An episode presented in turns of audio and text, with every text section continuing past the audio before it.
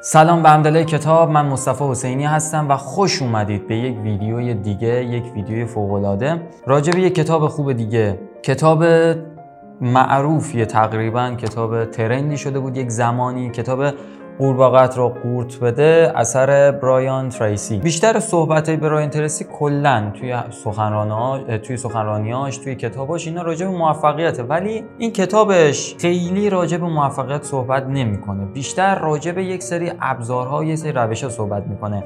و روش هم نوشته که 21 روش برای اینکه از تعلل جلوگیری کنیم و حالا ادامهش هم گفته که مثلا نتیجه بهتری داشته باشیم توی مدت زمان کوتاهتری. اما در کل راجع به مدیریت زمان و در واقع اولویت بندی کارها و جلوگیری از تعلل و به عقب انداختن کارها صحبت می‌کنه. بیشتر راجع به این صحبت می‌کنه. اول کتاب با این شروع می‌کنه که ما هیچ وقت زمان کافی برای انجام دادن همه کارهایی که تو ذهنمونه پیدا نمی‌کنیم. حقیقت رو هم میگه. پس میگه به خاطر همینه که باید یعنی میگه هیچ وقت نمی‌تونیم مثلا خیلی از کارهایی که تو ذهنمونه یه جوری عقب افتاده است جبران کنیم. میگه در نهایت باید به این نتیجه برسیم که باید یک سری از کارها رو متوقف کنیم انجام دادنش رو بیخیال بشیم و حالا بیایم زمان رو صرف کارهایی کنیم که ارزش بیشتری توی زندگی ما دارن و تاثیر بیشتری دارن. راجع به این در واقع صحبت می‌کنه توی اولش قسمت اولش. در واقع تو مقدمه یه بار دیگه تاکید می‌کنه که ما بین تمام کارهایی که باید تو زمان بسیار کم انجام بدیم یه جوری بین اینا گرفتار شدیم و یه جوری باید اینو خلاص کنیم خودمون رو. و تو همون مقدمه توضیح میده میگه فرض کنیم مثلا قرار بود هر روز صبح شما وقتی بیدار میشی یه قورباغه زنده رو قورت بدی. چقدر کار سختیه. که اون قورباغه زنده در واقع همون سختترین کار روز ماه و میگه ما باید سعی کنیم سختترین کار روزمون رو هر روز انجام بدیم. علیرغم اینکه ما ذاتا دلمون می‌خواد کارهای آسون رو معمولا انجام بدیم. که بارها هم شده دیگه. مثلا توی روز یک لیست کارهایی داشتیم ولی معمولا اول با آسون ترین شروع می‌کردیم. این میگه نه داستان برعکس این قضیه است و ما باید با سختترین کارها شروع کنیم. یه جوری اصل مطلب رو تو همین مقدمش گفته. و در آخر هم یه جمله مثلا تاکید می‌کنه که افراد موفق کسانی که مستقیما با کار اصلی شروع می‌کنن و آغاز می‌کنن کار رو. و بعد از اونم توضیح میده که در واقع ما باید عادت و اولویت بندی چه می‌دونم غلبه بر تنبلی و ادامه کار رو اینا رو یاد بگیریم تا بتونیم کارهامون رو بهتر انجام بدیم و کمتر عقبشون بندازیم. و میگه که ما توی این مسیر به سه تا ویژگی نیاز داریم. یکی تصمیم گیری که تصمیم بگیریم کارهامون انجام بدیم چه کارهایی می‌خوایم انجام بدیم و شفاف مشخصشون کنیم. بعد از اونم نظمه که یعنی سعی کنیم هر روز طبق برنامه پیش بریم کارهامون درست انجام بدیم و در آخر سرم اراده است. اراده این که گاهی خستگی گاهی خیلی از بهونه ها باعث میشه ما یعنی یه جوری ما رو تحریک می‌کنه که از اون کار از اون مسیر بیرون بیایم و بیخیال کار باشیم میگه اراد این سه تا ویژگی رو باید توی این مسیر داشته باشیم. توی فصل اول با این تیز شروع می‌کنه که میز را بچینید منظورش اینه که در واقع وقتی می‌خوای یه کار رو انجام بدی سعی کن از قبل اولا شفاف کرده باشی چه کاری رو می‌خوای انجام بدی. دو کاملا مشخص کرده باشی که برای انجام اون کار به چه چیزهایی نیاز داری. یه کسی می‌خواد فلان درس مثلا کنکوری فلان درس رو بخونه فلان مبحث و فلان فلان تستاشو بزنه بالفرض. میگه من فلان کتابمو می‌خوام فلان جزوه‌مو می‌خوام. چیزهایی که می‌خواد و میگه اول دور خود جمع کن. حالا چیزهایی که نمی‌خوای رو باید از خودت دور کنی. این اولین قدمیه که توی فصل اولش هم گفته. اما اومده حالا اینو مرحله بندی کرده دیگه. مرحله اول گفته که مثلا تصمیم بگیر که دقیقا چه چیزی می‌خوای. خیلی شفاف و واضح. بعد از اونم میگه خواسته ها تو سعی کن روی اون خواسته اون چیزایی که می‌خوای رو می‌خوای انجام بدی رو سریعا روی کاغذ بنویسی مشخص کنی. حالا برای هر کدومشون یه مهلتی تعیین کنی که در واقع مثلا میگه وقتی یه چیزی مهلت نداشته باشه ما معمولا خیلی اونو به تعویق میندازیم. وقتی من بگم فقط مهلتم اینه که یک ساعت این کتاب بخونم سعی می‌کنم تو یک ساعت تمامش کنم. اما اگه بگم یک هفته وقت دارم وای میسم تو همون یک ساعت آخر یک ساعت پایانی هفته تمامش می‌کنم. یعنی اینجوریه داستان.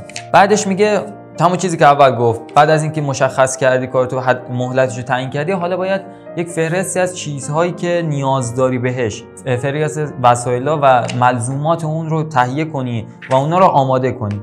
حالا دیگه وقتشه که دیگه به برنامه عمل کنی که همه چیز الان آماده است و شروع کن شروع به کار کن. توی قسمت دوم راجع به این صحبت می‌کنه که برای هر روزتون پیش از اون روز برنامه ریزی کنی از پیش برنامه ریزی داشته باشین و بتون تا بتونه گام به گام پیش برید. البته که این یه چیز کاملا دقیقی نیست. یعنی من بگم از الان فکر کنم واسه 24 ساعت آیندم دقیق بخوام بچینم و بخوام بگم فردا حتما اینجوری پیش میره نه. منظور اینجوری بگم. مثلا سه تا کار مهم واسه سه تا کار مهمت برنامه‌ریزی باید بکنی. اینجوریه. نه واسه هر کاری دیگه. نون رو برم از فلان جا بگیرم فلان قد زمان بزن. اینجور چیزا هیچ وقت به تحقق نمیپیونده. اصلا امکان نداره. منظورش راجع به چیزای مهمه. و صحبتش هم اینه که در واقع باید یک سری مثلا هر روز یا مثلا شب قبلش ده دقیقه یا همون اول روز ده دقیقه وقت بذاریم و کارهایی که باید کارهایی که تقریبا مهمه توی روز انجام بدیم. و میگه سعی کنید تا تا آخر شب اون کار رو انجام بدید بالفرض که نتونستین حتما اون کار رو توی لیست فرداتون بیارید و سعی کنید فردا اون رو انجام بدید. بعدش هم یه نکته میگه که البته من خودم رو انجام دادم و تقریبا نتیجه گرفتم. میگه یه جوری سه تا فهرست یا مثلا مثلا سه تا دفترچه داشته باشین. یک دفترچه ماهانه هفتگی و روزانه. که البته من هفتگی و یکی ماهانه کارهای مهمی که در طول این ماه باید انجام بدیم بنویسید توش. بعدش بیاین. توی هفتگی کارهایی که باید توی هفته انجام بدین و معمولا هم بعضی از کارهای ماهانه رو مثلا باید بیاره تو هفته دیگه. و حالا سعی کنین هر روزم توی یک دفترچه دیگه کارهای روزانه‌تون میسین البته من این دوتا رو یکی کردم. یک دفترچه گرفتم و یک طرف کارهای روزانه می‌نویسم و هر روز تیک می‌زنم. یک طرف دیگه هم کارهای هفتگیمو نوشتم. و این خیلی تاثیر گذاشته چون قبلا من مثلا یه اتفاقی که داشتم همیشه مثلا یادم میافت یعنی یه کارو می‌خواستم انجام یهو مدتش میگذشت بعد یادم میومد ای من بعد همچین کاری می‌کردم. ای وای فلان شده. بهماش اینا. اما الان دیگه باز میشه یادم نره. تو اون دفترچه می نویسم و هی مرور می‌کنم. در طول روز حتی چندین بار مرور می‌کنم که یادم بیاد چه کارهایی دارم و باید انجام بدم. خیلی تاثیرگذار بوده. حداقل می‌تونم بگم تا 70 درصد تاثیرگذار بوده توی بهبود یافتن کارهام و انجام کارهام. و خب بعدش هم تاکید می‌کنه. طبیعیه که وقتی تو شما یه همچین لیستی بنویسید و مثلا فرض کنید دو ساعت گذشته و حالا یکی از اون گزینه‌های اون لیست رو تیک می‌زنید این خودش انگیزه میده و واقعا هم همینه. من وقتی یکی از کارامو انجام میدم و شروع می‌کنم توی دفترچه تیک زدن انگیزه می‌گیرم که کار بعدی ما انجام میدم این میگه همین امروز همین الان سعی کنید این دفترچه این لیست رو برای خودتون تهیه کنید. و تو قسمت بعدی هم راجع به قانونی به نام 80 20 صحبت می‌کنه. دو, دو تا گزینه داریم تو این قانون. اقلیت های بسیار مهم و اکثریت های کم اهمیت. یعنی چی؟ یعنی فرض کنید من 10 تا کار دارم. دو تا از این کارها هستن که ارزششون از اون 8 تا کار دیگه بیشترن. حرفش اینه اگر یک 5 تا کار داریم مثلا برای انجام دادن یکی از اینا هست که از همه اون 4 تا باقی مونده مهمتره. یا مثلا 10 تا داریم دو تا هست از اون اون هشتای دیگه مهمتره. صحبتش اینه سعی کنید تمرکزتون رو بزنید رو اون مهما یعنی اگر اون پنج تا کار اون کار مهمتون رو پیدا کنید و سعی کنید اول اون رو انجام بدید اول اون رو به بهترین شکلش انجام بدید بعد برید سراغ اون چهار مهم. چرا؟